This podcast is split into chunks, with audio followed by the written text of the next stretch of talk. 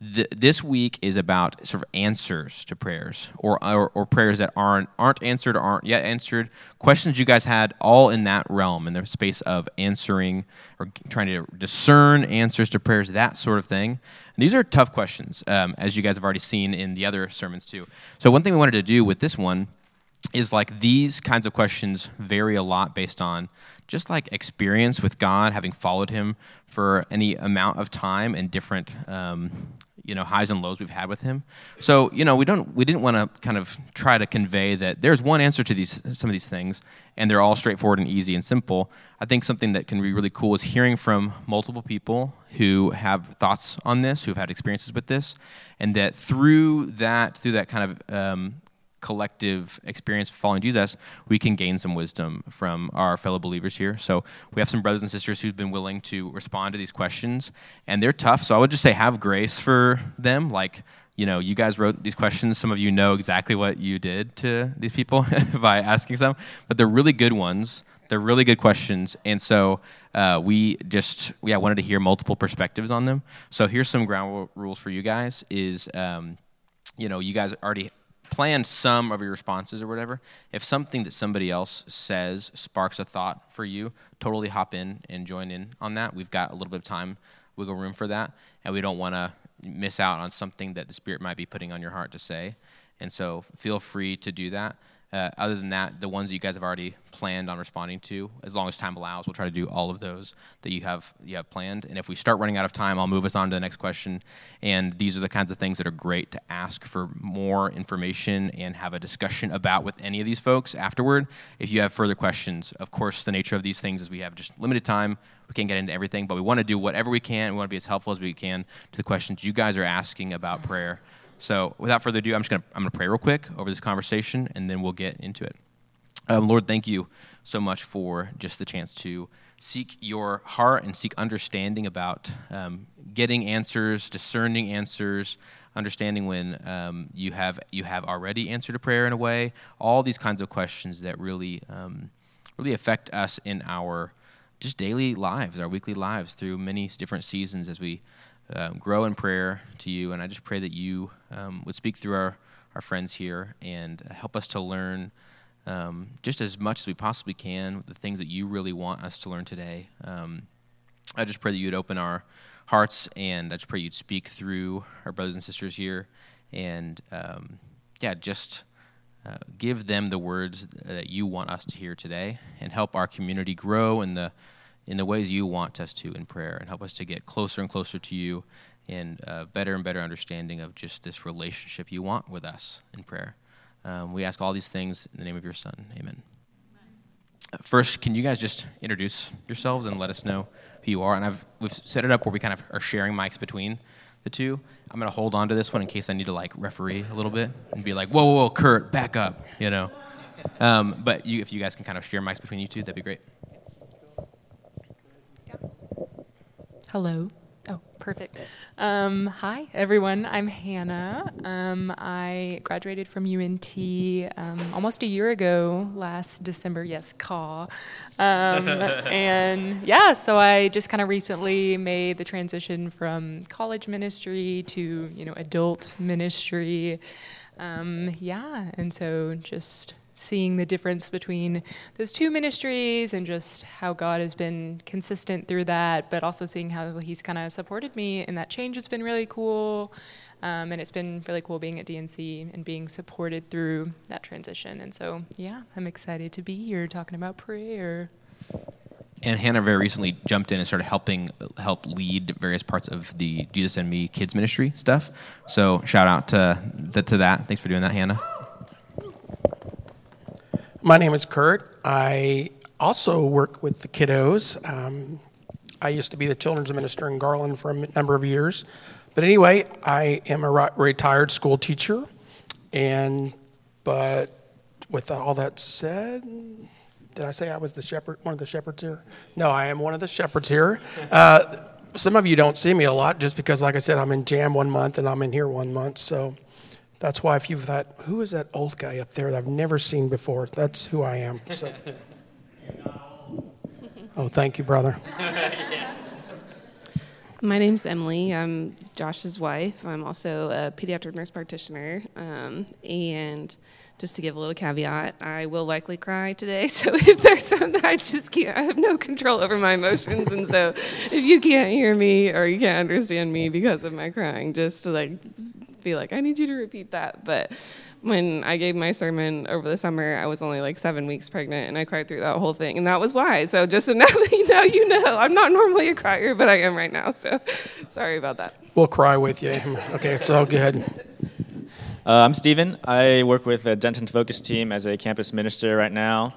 Um, I will probably not cry up here. and I, I, have prayed a few times in my life, so I've, I would say I'm qualified to be up here.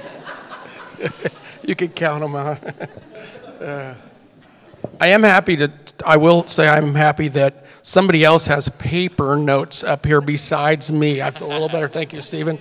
I appreciate that. Uh, Before we jump in, I am a little bit shape challenged and I wasn't really paying attention. Could you two kind of scoot your chairs back just a little bit so these guys over here don't see the sides of your heads? I was like, there we go. Is that better? Okay. Anything else from Can y'all's point of view that's to- annoying that you're going to be bugged by the whole time and not be able to listen? Is that good? Okay, sweet. maybe. Okay, so this first question, I thought like there was something else I was going to say, but I've lost it now, so we'll just move on. Um, the first question is oh, I remember what I was going to say. So, some of these questions, actually, if you're not paying really close attention, they can sound sort of repetitive, but we wanted to actually keep all these in because if you pay attention, you'll notice they are asking slightly different things, different aspects about discerning answers about prayer and stuff like that. So, please, yeah, notice that, you know, if you if they sound a little bit the same, just I think we're going to have these up on the screen too, so you can read them, and that they are asking about slightly different things from each other. Okay, this first one is how do you trust that God is listening to your prayer, especially when He doesn't answer right away? I'll take that one, I think. Um, yeah, how do you trust that God is listening to your prayer, especially when it doesn't answer right away? If you're a believer and uh, you believe in our great God and you believe in Scripture, I think you look at God's record throughout history. He, people start calling on him in Genesis 4 and all throughout history. He is just one right after another. He has um, answered prayers, and some prayers have been yes, and some prayers have been no, and some prayers have been wait. And the, the, the second part of this question, especially when he doesn't answer right away, that's a hard one. That's a hard one from all of us. But you look also through the history once again, and you see where people waited on God for years sometimes, you know, a lot of their lifetime waiting on for him to answer things. And, you know, but eventually he did a, a lot of times um, throughout history. So I think God's track record is impeccable, or his track record is impeccable. And so I think we can, we can if we trust, uh, uh, trust God, if we believe God, who he is, if we believe in the scripture and what it says, I think you can look at that and that helps us with um, answering part of that. Uh, one of my favorite scriptures in the Bible is Isaiah 40 31. But those who wait for the Lord shall renew their strength. They shall mount up with wings like eagles. They shall run and not be weary. They shall walk and not faint. I've got a, a little story. Uh, some of you have heard this story, and, and Leslie and I, if, if you've heard it twice, you can just put up a two. You know, that's kind of how we help each other. Sometimes we're like, okay, you've already told me. So if, I, if you've already heard this story, you can put up a two, and that's cool. So, um, you know, when we first moved to Denton, I applied at the Denton schools because I was teaching in Richardson, and um, I applied at Denton, and nothing happened. And so I commuted to Richardson the first year. I applied again over the summer. Nothing still happened. I commuted to Richardson a second year and then a third year. And eventually I wound up retiring because I was, I thought, well, it's, I guess it's not God's plan for me to uh, teach up here. And eventually I retired from teaching. Well, six years later, an opportunity, I work for Brad part time and I'm very thankful for that. That's one of my favorite jobs. And, uh, but I also get to work in the schools now. And I work part time in the schools, and I look back, and as hard as it was, and it wasn't very easy to do that commuting and all that, I realized that God said no for a reason and no for a season. And so that's what I had to account that to. And so sometimes no may not mean now, and sometimes no is no. We can trust God even when it's the it's not the answer we wanted, or when he or when he doesn't answer right away. We just have to be patient with all that. That's good.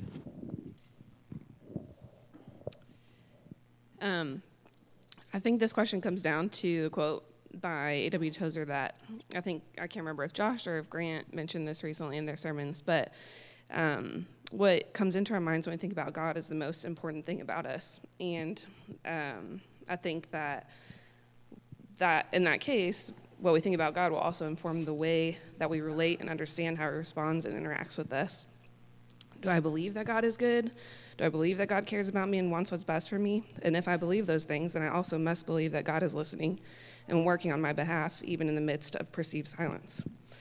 And if you don't believe those things, maybe that's where you start um, with grappling with what it is that you do believe about God.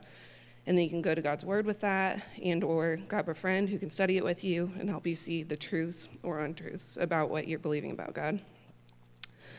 I think just getting to a place where you feel confident in God's character, which is kind of what Kurt was saying, and his goodness can help you feel more at peace about um, waiting on the answers to your prayers or still trusting his goodness despite feeling like the prayer went unanswered or that something went the opposite of what you prayed for.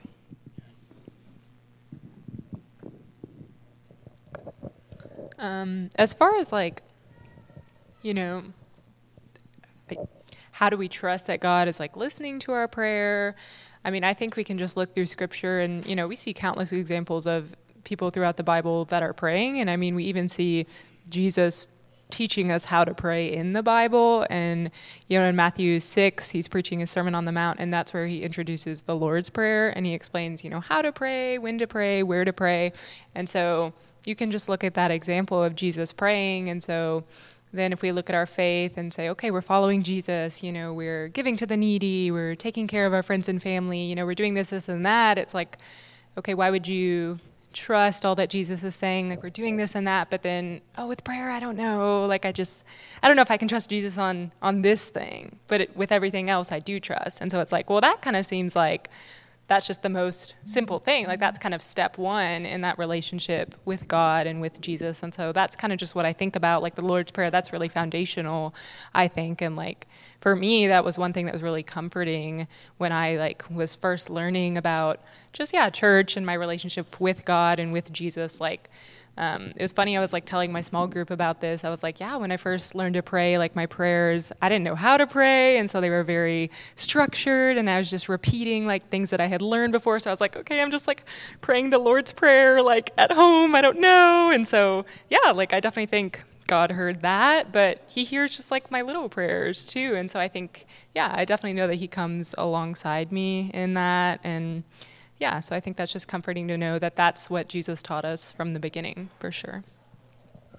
That's really good. I think you can hear a little bit in both in all of three of their answers. Just knowing God, knowing God's character, familiarizing ourselves with what He says in Scripture can be a really good help here. And in terms of practicals, if you're looking for those, I also think just like some of the stuff that someone like Kurt kind of glosses over, um, that's actually a really big deal. Is think about add up the time he commuted for two years and then he was retired, living here in Denton, doing other jobs for like what was it, six years after that.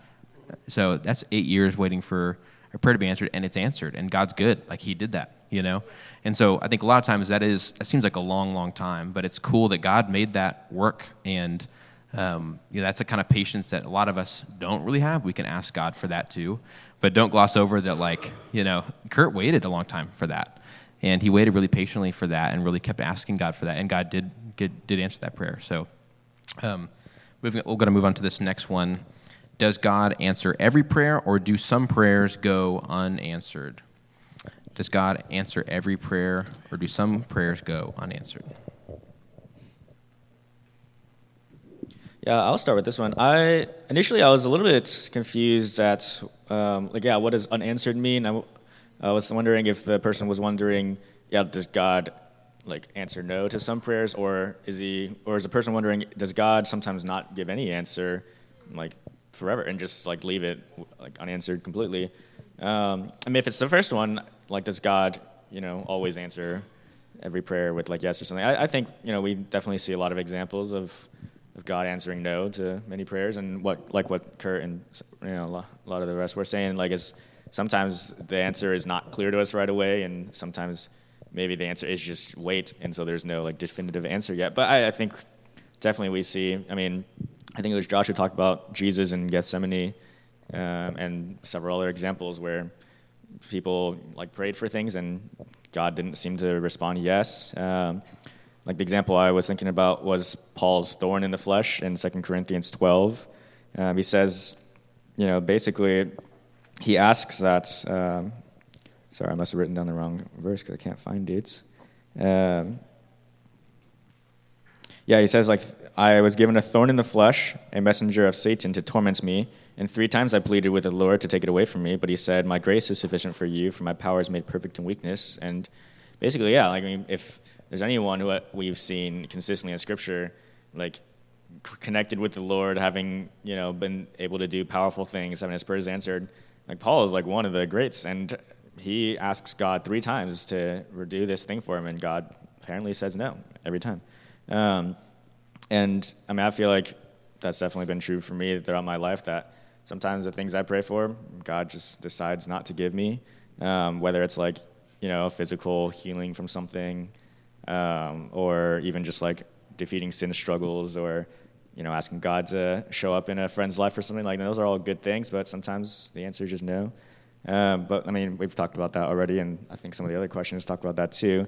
I was wondering, like, yeah, what about like no answer? Does God ever like just re- decline to respond to a question? And um, if that's if that's what the question was, I think um, I don't I don't. It was kind of hard to find scripture that like you know clearly like talked about this specifically, but I do feel like um, overall I've noticed a, a, big pattern in my life is that I want God to like just tell me what to do a lot, and um, I feel it'd be easier if God just told me every day like wh- how I could best follow Him, and I feel like that it'd be so easy being a disciple at that point. But I mean, obviously that's probably not true. But um, but I do think what God gives us a lot of freedom and choice to serve Him how we choose to and how we want to, and uh, he's like, you know, basically like, you know, the harvest is plentiful. There's like a whole field here, and I'm not going to tell you exactly where, exactly how to to harvest and how to um, serve me, and you have the freedom to do it in this way or that way, how you see fit, as long as it is like in line with God's will. And um, I think, yeah, for a long time, I've just like prayed that God would tell me, okay, if I'm, I'm going to work in ministry like what is that going to look like? Where is that going to be? Am i going to go on mission somewhere? Is that going to be soon? Where like and i just like wanted a lot of answers for these things and i just don't think god told me because i don't like i think he wanted me to be able to choose for myself and just not like take the cop out route of like oh like i'll just wait for god to you know tell me exactly how to do every step in my life. Um, but yeah that's kind of my response for that.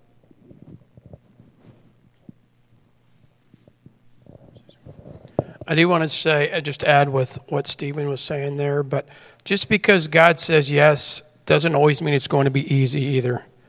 I know that when we moved up here, we, well, we helped start in Garland 25 years ago, and starting that new church, there was just birthing a new church is not easy.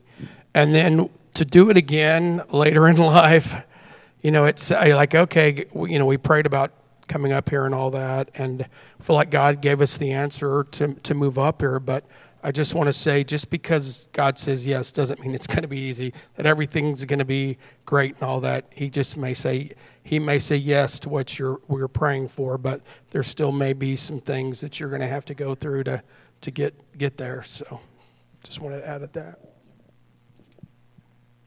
That's good. Yeah, I think um, what's interesting about this idea too is just talking, thinking about patience and waiting.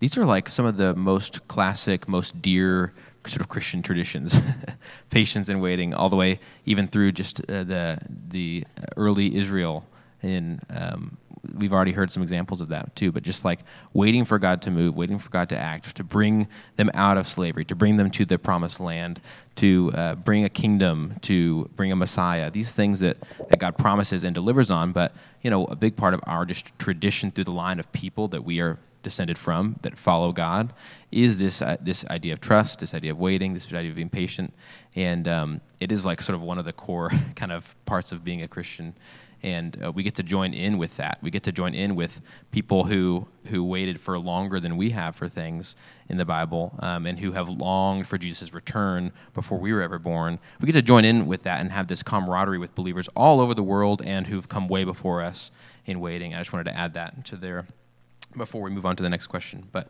um, this third one is, how can you tell when a prayer is answered? especially those that don't yield fast results. How can you tell when a prayer is answered, especially those that don't yield fast results? Uh, yeah, I is this on? Okay. Uh, yeah, I have a few thoughts, um, mainly on the quicker side of things, because yeah, like that patience and waiting. I mean, yeah, that's a hard, complex topic that Christians have been faced with for, you know, in eternity, really. But yeah, as far as things that are more immediate, I mean, really that immediate reaction that you may feel sometimes and that I have felt. Um, yeah, is that just that sense of peace or like tangible understanding? I mean, you will feel that sometimes and you'll understand, okay, that was an answered prayer. And a lot of the time that is like, yeah, kind of that um, physical healing or, yeah, like where am I going to be sent on mission or where, you know, who do I need to talk to? A lot of the times you might receive an answer to that.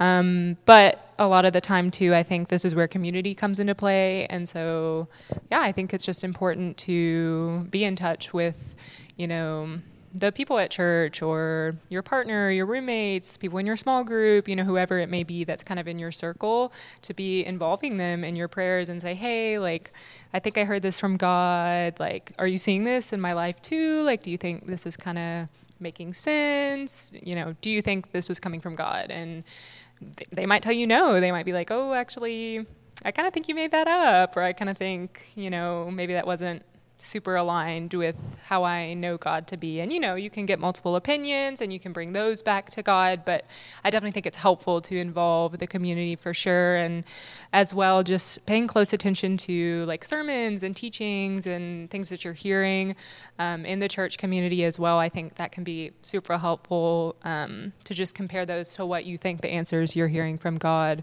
are um, as well. And then, yeah, just to bring us back to like in the first question we were talking about um, getting to know God's character. I mean, yeah, I think that's important just in the whole process of getting to know God. But for sure, I mean, like any um, answers that you feel like you're receiving to prayer, I just think you need to compare those and think, you know, is this something that God's done in the past? Is this similar to his character? Like, would he do something similar um, to this again? Or, you know, and I'm not saying that God can't change things because he, you know, radically changes things all the time. But generally, his character stays pretty much the same throughout eternity. And so, yeah, I think definitely it's important to, yeah, involve your community and keep some different sources, you know, because a lot of the time we can kind of get in our head and just think, oh, God is very much like one way. And I think a lot of the time that's where Satan can kind of creep in and be like, oh, God is that way. Like, he totally is going to answer this way, like all the time. And then that's where you kind of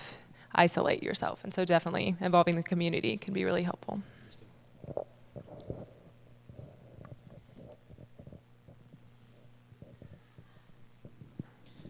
Yeah, I, I was thinking about this. Uh, yeah, like how can you tell when a prayer is answered? Like if you don't see right away like what God is doing about that prayer. Um, I like what Hannah's saying about like yeah. I feel like the more you get to know God's character, the more you can kind of see, like yeah, like is this something that God is going to promise or has he already promised? Because um, yeah, I mean, what we're talking about the first question with trust, right? Like we, well, the, th- the thing that we do know consistently with Scripture is that if God promises it, He will deliver, and it may take a long time. Um, I mean, we there's like so many examples in the Old Testament. Like most of the prayers answered are ones that took years, if not like a whole life. Like Abraham didn't have his son until he was like hundred, and most of the other prayers we see or promises God gives like didn't even happen in the generation of the people that it was promised to, right? It was like hundreds of years later, and um, and so yeah, when it comes to like yeah, like especially those that don't yield fast results, I feel like part of that is just like learning to listen for God's voice and seeing like, is He promising this or, um, yeah, like I don't maybe He's staying silent as as of yet, or maybe He says no, but. Um, yeah, I think like the more that you talk with God, the more that you uh, spend time with Him, that what I've seen is like people who are like really close to God do get the sense like, okay, I do feel like God is saying yes, but it's just gonna be a while, or um, or maybe no. And yeah, I mean, I feel like I've I've had that a lot where I've prayed prayers that I don't know if they like were answered in the time, and I think maybe sometimes like it's okay to not know if God like has given me the answer yet. Um, I remember praying when I was a freshman.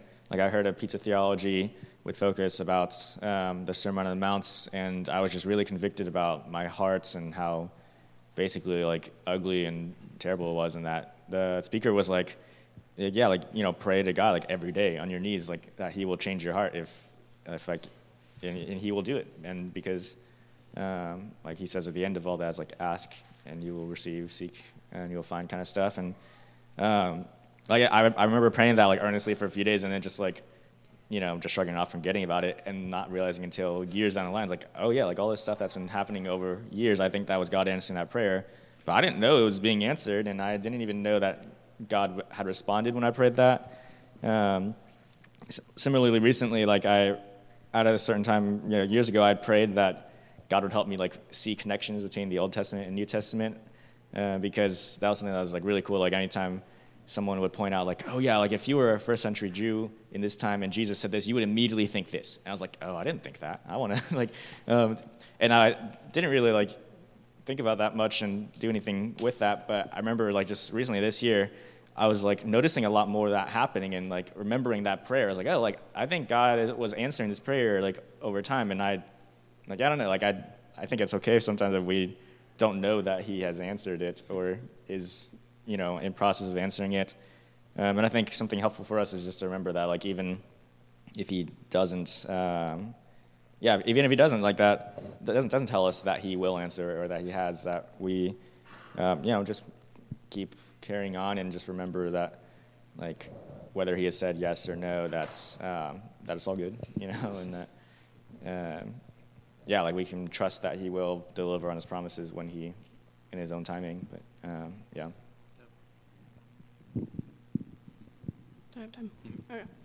I just got kind of just like a little anecdotal story, but I think um, one of the most obvious examples for me of answered prayer was how um, I ended up in Texas. But I'm originally from Indianapolis and had never been to Texas, and had no other connections with Texas um, except for then my freshman year of college, I went to a random school in Kentucky and met a girl who ended up being one of my best friends. Um, and after that year, I transferred out and went back to school in Indiana. And um, after that, we would kind of joke about being neighbors after we graduated.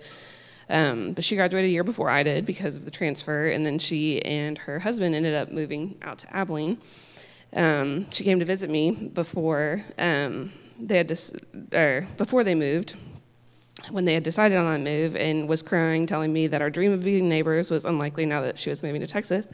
And I kind of jokingly was like, "Oh, it's no big deal. I, I can move to Texas. No big deal." And um, not really ever with any intention that I actually would. Um, but then flash forward a year, and I was coming up on graduation, and I was looking for a job, and just really felt like I didn't have anything tying me down, and I just wanted to be open to where God wanted me. And I'm not exactly sure like how theologically sound this prayer is, but I just prayed that God would just open and close doors where He wanted me, and make it really obvious for me. Um, and so I remember talking to her on the phone, and she was kind of like, "Well, were you being serious when you said you could move to Texas?" And I'm like, "Well, I'll apply and see what happens." And and I'd already been applying at a bunch of different hospitals in, Indianap- in Indianapolis, where I'm from, and um, hadn't heard anything back. I did have an internship where I'd probably had a job, but I just didn't really have great peace about staying there. And so um, I applied for at this random hospital in Abilene, Texas. Never been to Texas. Didn't have any idea about what Abilene was going to be like or anything. But that same week, they called me for a phone interview. I got offered the job that same week. Um, they offered me a sign on bonus, a moving stipend. Um, also, that same week, um, my friend and her husband lived in a duplex, and on the other half were two girls that they went to church with. And one of them got engaged that week and was going to be moving out in May, and when right when I would be graduating and needing to move down. Um, so it was just like the, literally this laundry list of things that kept happening and kept falling into place. That I was like, how could this not be God telling me like, yes, this is where you're supposed to go? When this was my prayer, was that just open and close doors where you want me. And so I um, decided to move forward with it. And um, as I was preparing to move, I was talking with friends about it and telling them kind of the story. Because everyone's like, what, what, what is Abilene, Texas, and why, why, are you going out there? And I'm like, I don't really know, but we'll see. And, um, and one of my friend's husbands was like, you know, you should write down this list that of all these things that you feel like God has put into place for you to be there because there'll probably be a time when you get there that you'll think um, you'll start to doubt whether this is where you're supposed to be. And um, it was a good thing that I did because um, I hated it. I, moved, I moved out there, and, and and it was a really rough season for me. I I loved living next to my friend and her husband, and I actually did end up liking the job that I got. But just living in Abilene was really hard. Just moving there right after college and not having um, any other friends or community that were there. But um, so I would frequently reference that list and be like, okay, I think like there's there were so many things that you put in place, God, for me to be here. I feel I really I'm just going to trust that this is where you want me to be. And um, I was there, had been there for two years at this point, I think, and still was just like, what am I doing here? and really just struggling. But um, I had a lot of people that were encouraging me, actually, especially back home, my friends and my family, like, why don't you just move back? Like, it doesn't make sense for you to stay here and hate it. And um, and I just kept thinking, like, I, but I really feel like this is where God's called me, and this is where He's opened this door. And I I don't know why, but I just feel like I need to be here. And um, I was I'll just go back and reference that list of all of those things because I just felt like it was so undeniable that God had opened those doors for me. And so, um, so let me kind of find my place here. So, um, yeah, it's hard to say completely objectively like why I'm here, but I honestly do believe that um, my faith has grown in a way that it likely wouldn't have had I stayed in my community that I was in. I know like some people are like, well, that's where that's your connection to Josh and how you guys got married. And I'm like, I don't think that God brought me to Texas to marry Josh, but I am like, thankful that it worked out that way and that I am married to Josh. But I think that, you know, I could have moved back to India and I could have married someone else and I could have been living a totally different life. But God could have used that also. But I really feel like that I'm in a place in my faith that I wouldn't be had I had I not moved. And that obviously to God is more important than um, any other relationship. And so um, I'm talking a lot. I had a little bit more I was going to say, but let me see. Um, so yeah, kind of going back to what Hannah was mentioning, I think um, it's super important to involve community in that. So um, if you're praying about something specific and you feel like you got an obvious answer to prayer, I would recommend talking with your friends and fellow believers or mentors and making sure that it does align with God, God's character because I know a lot of people pray about things um, and feel like they've heard God's voice. Um, and but don't discuss it with anyone and move forward and they were just doing what they wanted to do. Um, so it's important to talk it over with people that you trust and are actually trying to follow Jesus. But if you feel like you got an answer that aligns with who he is, I would recommend writing it down for reference because it's easy to go back and and doubt if you really heard from him. And then if you don't feel like you got an answer, maybe try talking about it with your friends who are believers and see if they can help you see where God has answered your prayer or pray with you while you're still waiting.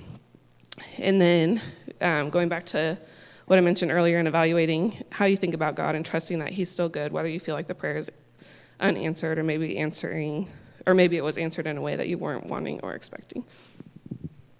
That's good. There's a lot of practicals mixed in with all of those answers, so don't miss those, please. There's a lot of things that might be kind of hard to take notes about or whatever. There's a lot happening, but don't miss the chance to take notes on those practicals, writing down things that you do feel like God has told you or has done for you to remember later. We see how the Israelites quickly would forget these things. We're the same way. Um, we can forget what God has done for us. So um, don't miss those kinds of practical things you can do that really do help in your relationship with God and your prayer life. How are we doing, guys? Good. Anyone need to, everyone need, anyone need to stretch a little? Judges, who's winning, by the way, so far? Just oh, still still tabulating. Okay, all right. Um, we're gonna move on to question number four. We're getting close, so keep your attention spans close. Um, ring out the drops that are left. How do I reconcile myself when God says no to something I have prayed for? How do I reconcile myself when God says no to something I've prayed for?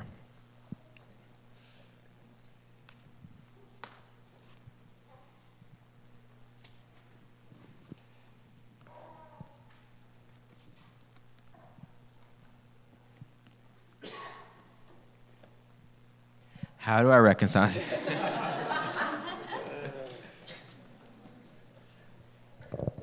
How do I reconcile myself when God says no to something I pray for? No. Um, I think um, Grant shared this a couple, a few weeks ago, just about Jesus in the garden and just asking God to let this cup pass from me. He knew, you know, I don't know how much foreknowledge Jesus knew with everything he was going to have to do and all that, and just how bad that was going to be. But, um, but he, you know, he was asking, you know, hey God, if there's another way, let it be. But uh, appar- apparently there wasn't another way. So God basically had to tell him no. You know, hey, we've got to do it this way. And so when God tells us no, you know, something I prayed for. Um, uh, when I was in I just finished undergrad school and I was wanting to go to OU to be a GA for the football team there because I I was hope that was my goal at the time to coach college football. And there's nothing I mean everybody every or a lot of careers in our life you know we just have to find balance um, as we're serving God. But I just didn't really feel like I could as much as I wanted to do that, and I had a friend that was doing that, and my cousin was the trainer on the team, I was that's what I wanted to do, but I really felt like God directing me somewhere else. And as much as dis, as disappointment in that, um, uh, I wound up going to grad school somewhere else and being a GA there for their department. Um, and I met my wonderful wife there. Well, not at that school, but at church there in that town I was in. So it all worked out, you know. Could God have done something else? Yes, but I'm glad He did it this way. I, I don't know that we would be having this conversation today if, if I had taken the path that I really wanted to take at the time. But I just look back and see God said no there, but He opened another door. And um, 40 years later, the, the, the story has changed for um, my betterment, uh, my wife, and uh, my family. So I am thankful for that. Isaiah 55, 8 and 9. For my thoughts are not your thoughts, neither are your ways my ways, declares the Lord. See, I get to cry first, MC, you know. For as the heavens are higher than the earth, so my ways higher than your ways, and my thoughts your thoughts. Um, yeah, I might cry too. I don't know. Um, but yeah, this just kind of reminds me um, in the past like year or so, I've been dealing with a lot of um, just like personal illness and just um, yeah, just being sick time and time again. Like probably three out of four uh, weeks every month for like a year, and um, yeah, just having to work through like kind of what's causing it and you know what the next steps are. Am i going to doctors? Like what you know what do i do? And so I've been praying time and time again. I'm like, you know, God, what do I do? Like, what doctors do I see? Like, when are you going to heal me? Like, this, this, and that. And God, you know, it's that patience thing again. It's the waiting thing again. And so I don't know if it's exactly like, is it a, is the response a wait? Is it a no? You know, it's just kind of like a, I really have to be patient. And so, yeah, it's been really emotional for me to just, um, yeah, like not experience that like radical healing that I like expect to experience. But um, yeah, it kind of reminds me of um, that Second Corinthians 12, um, where Paul is talking about the thorn in his flesh, and and I'll kind of read some of it again. Um, but it says. I was given a thorn in my flesh, a messenger of Satan to torment me. Three times I pleaded with the Lord to take it away from me.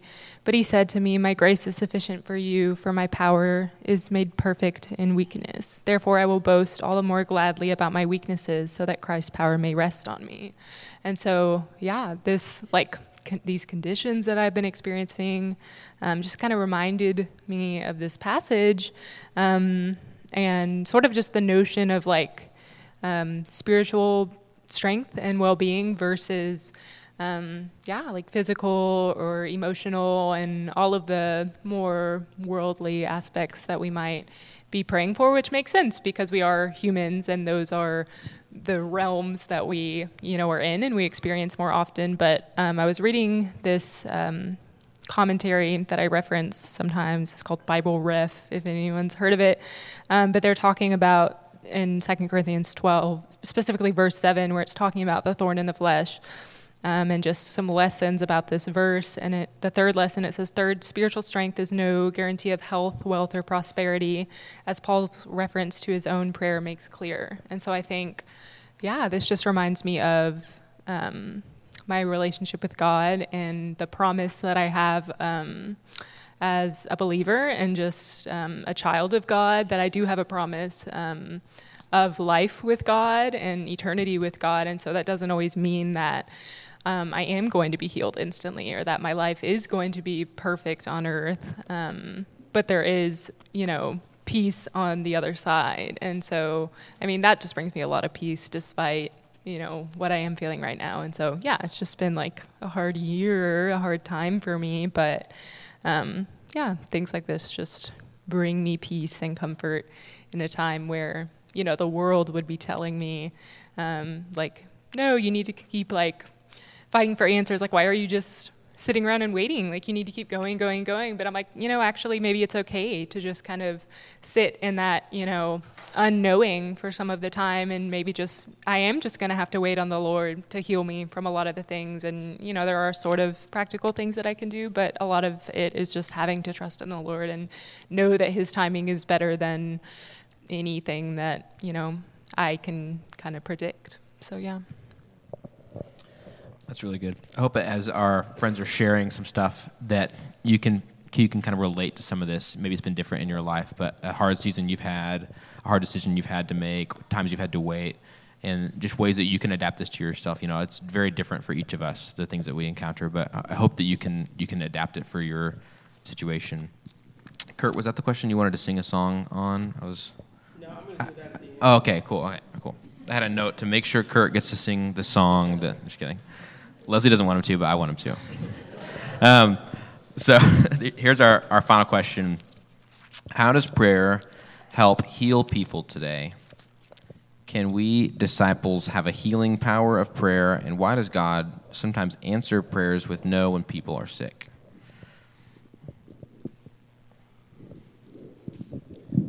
Well, um, how does prayer help heal? I mean, I think prayer, like, basically puts us in connection with the God who can do anything, right? And I, I think we do see prayer uh, resulting in healing often, like, um, I mean, not just in scriptures, but in our world today, right? Like, I think, um, yeah, maybe like we don't see as much like in in our day to day lives here, but I mean, if you, um, yeah, I don't know, if you if you look at, I guess the greater like global church like history like the world. I mean prayer does like do, do a lot of miraculous things in other places right? We believe that the spirit is alive and active today just as it was or he was in um, in the earlier church. And i've just i mean i've heard so many stories of crazy healings and crazy miracles all around the world. Um, and i've even i mean that stuff even happens here as well. Um, i've had the personal blessing of getting to witness someone being healed like right in front of me. It was like at a service with uh, with my church in Austin, and I mean, there, I, I, think the speaker was a guest speaker who focused on yeah, just like gifts of the Spirit, and like there was one segment where we were just practicing like oh like let's practice praying for healing, and um, this this guy who was part of the college ministry, I was like in high school, then he his feet was like I don't know, it was like aching or hurting from something like really, um, just like I don't know like what it was. Like he was like oh I can like barely stand right now, and you know we just prayed together and he he just instantly was healed. And I don't know what like what happened but he was like he stood up and he like ran up to the it's like I was like guys like I I got like Jesus healed me right now. And um, it's like yeah like how does prayer help that? I mean I think it just like puts us in connection with God and lets us like ask of him um, yeah, just like things that you know only he can do, And I don't, you know, in that instance, it was like neither me nor, I mean, I was just some kid. And, you know, he was just a college student. Like, neither of us, like, were the ones doing the healing there, right? But it was, it's God. And so prayer keeps that in the, you know, the forefront of our minds that it's God who's doing that.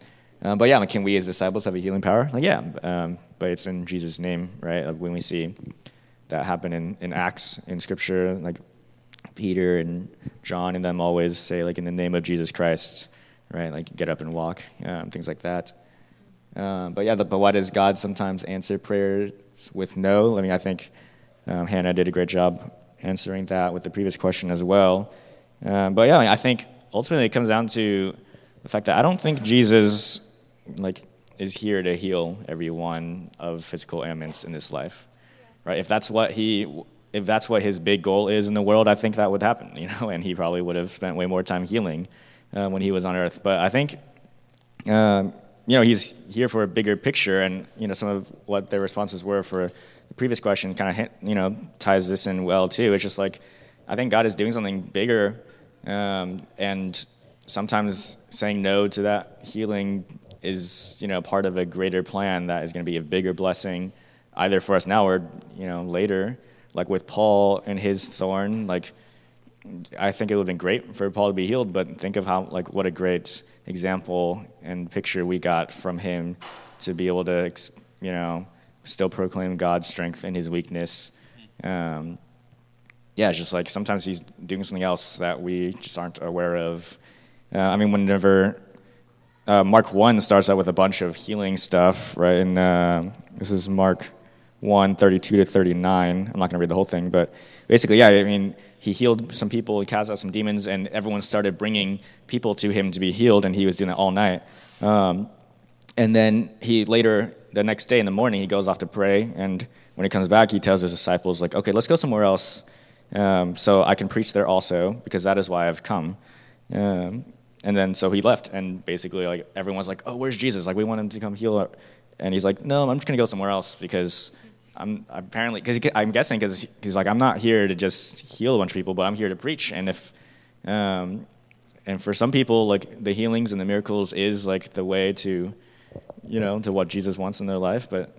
Um, but maybe maybe God is looking for something else um, that will lead you to, you know, to be closer to God. And so yeah, I, I feel like I, the answer. I mean, I don't really know like why Jesus says no sometimes and sometimes yes, but uh, I think it also is helpful for us to, you know, be humble with that and like what Kurt was saying. You know, like his his ways are higher than ours. Like him saying no may not be like it may it may not be as simple as like oh God doesn't love me or doesn't care about me as much as that person. You know, I I think he's doing something bigger that maybe we just don't get to see yet. Yeah.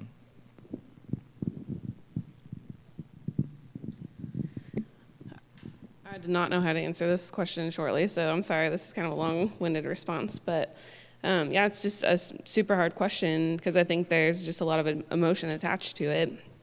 Um, I think a ton of us in here have experienced very up close and personal loss, um, such as a parent, a spouse, a child, an unborn child, or a friend. Um, some taken super suddenly, where you didn't even get the chance or opportunity to pray for their on their behalf for healing, and some where you spent months or years praying only for them to succumb to their illness. Um, maybe you yourself are the one struggling with an illness and praying for healing. Uh, I think from what I can see in the Bible, the short answer to do we have the healing power of prayer, like Steven was saying, is yes.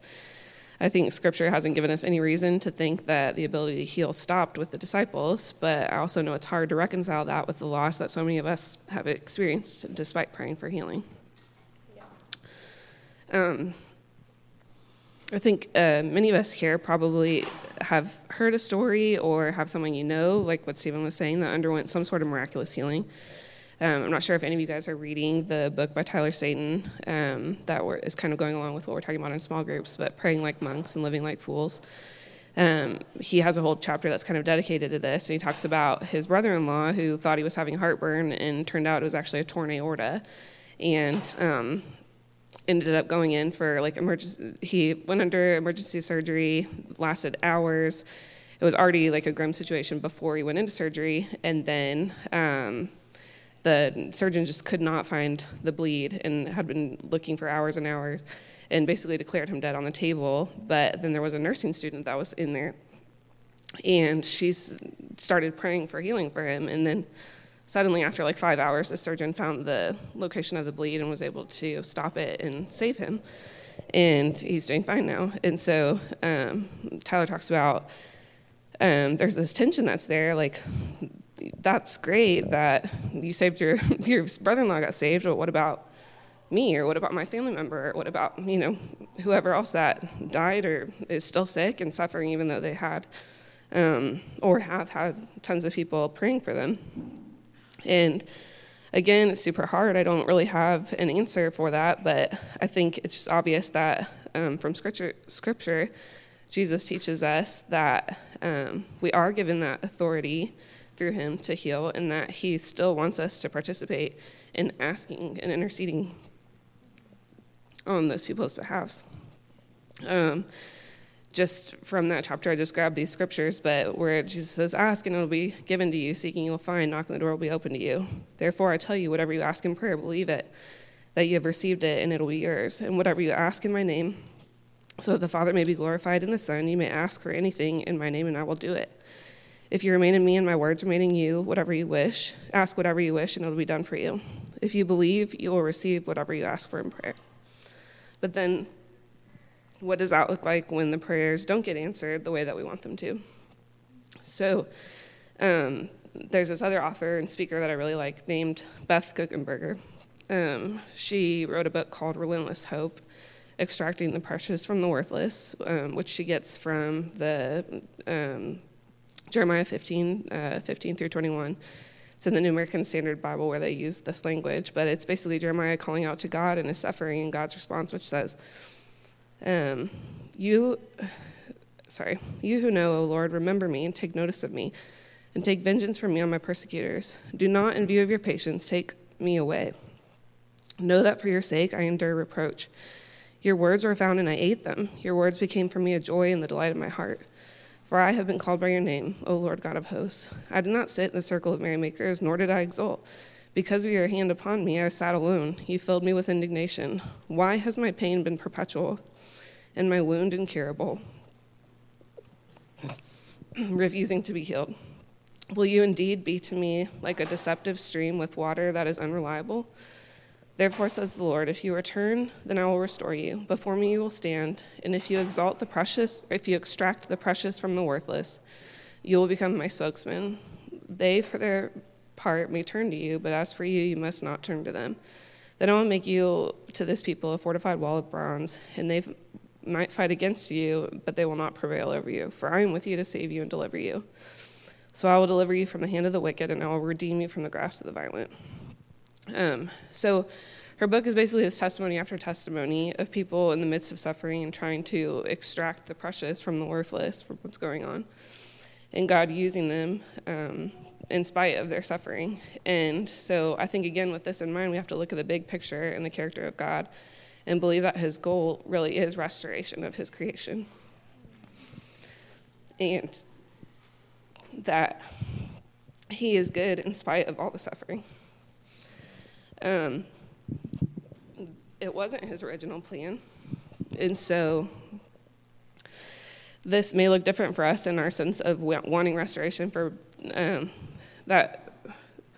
Sorry, so it may look different for us in our sense of wanting restoration to be immediate, but I think that that's where we have to let faith step in. Um, I, I really like this quote from her book. It's long, but I think it's worth it to to say it, but the context of the quote is that her dad was dying of cancer and she's trying to grapple with her expectations of God healing him and yet her seeing him actively dying in front of her. I can do this. so she says, I had to ask myself in this season was I willing to grow my faith to the point that I believe that there is no circumstance that He can't use for His glory and our greater good? Or would I keep my faith Inside a frame, I had always known and diminished what could come of such a terrible reality. I had made God into something he was not, like a personal magician whom I could coax into doing a trick for me. Today, 15 plus years later and wiser, vastly more exposed to the needs that are painful and circumstances that are not easily solved, I believe in a bigger God. I believe in a God who has our whole lives in his hands and whose timing is clearly different than mine. God could be more, or could God be more than a chronological order of days? Could his story have started long before I arrived and still be going on after its perceived end? The story of my dad's illness and subsequent death still isn't over yet, no matter how much it felt like the end when it happened. I could try to explain his death with layers of stories that came in the seasons following his funeral, but that doesn't feel right. I know God could have touched those lives in a lot of ways without killing off my dad to do it. I think rather that we live in a world that has been broken, broken physically and spiritually. God could have pulled his hands off and God could have pulled his hands off and watched it all spiral out of control with sin, disease, pain, and more. Instead, he's chosen to intervene and to redeem what is happening and use those situations, regardless of their causes, for his greater good and the good of those bearing witness to it. He has made us to be in relationship with him and for that relationship to be evolving and growing as we experience the life and faith around us. I wish I could have learned that lesson and experienced that intimacy in a million other ways. But one thing I get to take away from dad's death is when I intersect with a situation or a circumstance, a relationship, um, and I find it too hard or too big, too difficult, or too heavy to lift, I remind myself that I'm looking at it from one point in time, kind of like what Steven was saying. There are plot lines going on all around that point that will culminate in the next chapter. The story isn't over yet. The frame can be expanded. Excuse me. The frame can be expanded and it won't break.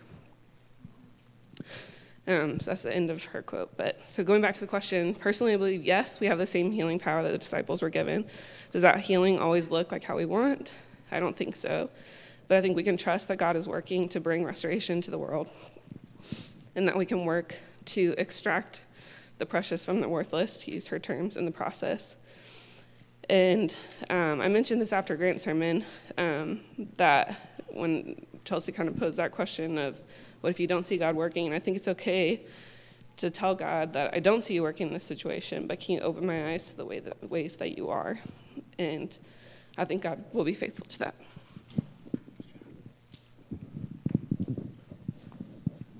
Um, that is all the time we're able to, to talk about these questions, but I do want to ask um, Kurt if you'd be willing to just close us in a prayer, an encouraging prayer. And this is, what'd you say? And sing your song, yeah. Um, as you can tell, like obviously, when we ask questions like this, the questions you guys have submitted, like they are range from just the curious to the very like you know deeply affecting um, our stories and stuff. And so this is the conversation we want to keep going about prayer and talking with each other about. And this is what God wants us to do as well. He doesn't want prayer just to be something we like to talk about, but we like to talk with each other about the things we are asking God to do, the things that we're having a hard time being patient with Him about. Um, it's real stuff. I mean, it's this is what it's like. It's not just an interesting sort of theological um, topic or whatever. It's about our daily lives, the highs and the lows and stuff. So, um, also before Kurt prays, let's just thank our panelists here for being willing to share.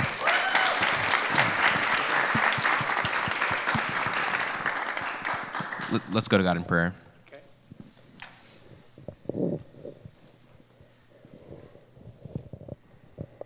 God, we just um, come to you in prayer, like we've been talking about. And Lord, we don't know how it all works, but we know you work, and we see you through history of time, through the good and the bad. Lord, you've always been there with us, and you.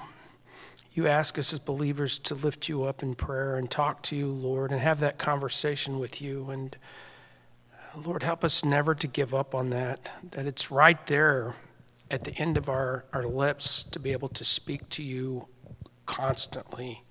Help us never to forget that. Help us to take the things that we have learned today, Lord, and everything we've learned, Lord, is from you. I mean, it, it really is. And so we just want it to be tools to um, share that with our group today. And we just lift that up. Lord, I lift up the people in this room that have, have hurt before or still hurting, Lord, that um, just with this life and, and the things that this life brings in, and we don't understand, Lord. And uh, Lord, like um, Em was saying about just rest, restoring all of this one day, Lord. We just have to believe and, and be patient, Lord, even when it hurts and when we don't understand and we don't agree with it, Lord.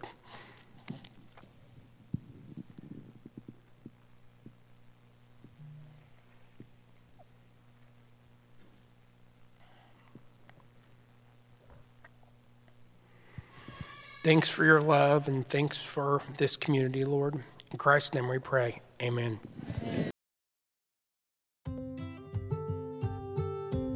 Thanks for joining us for our sermon podcast. We would love for you to join us on Sunday morning or in one of our small groups during the week. And you can get more information about that at dentonnorthchurch.com.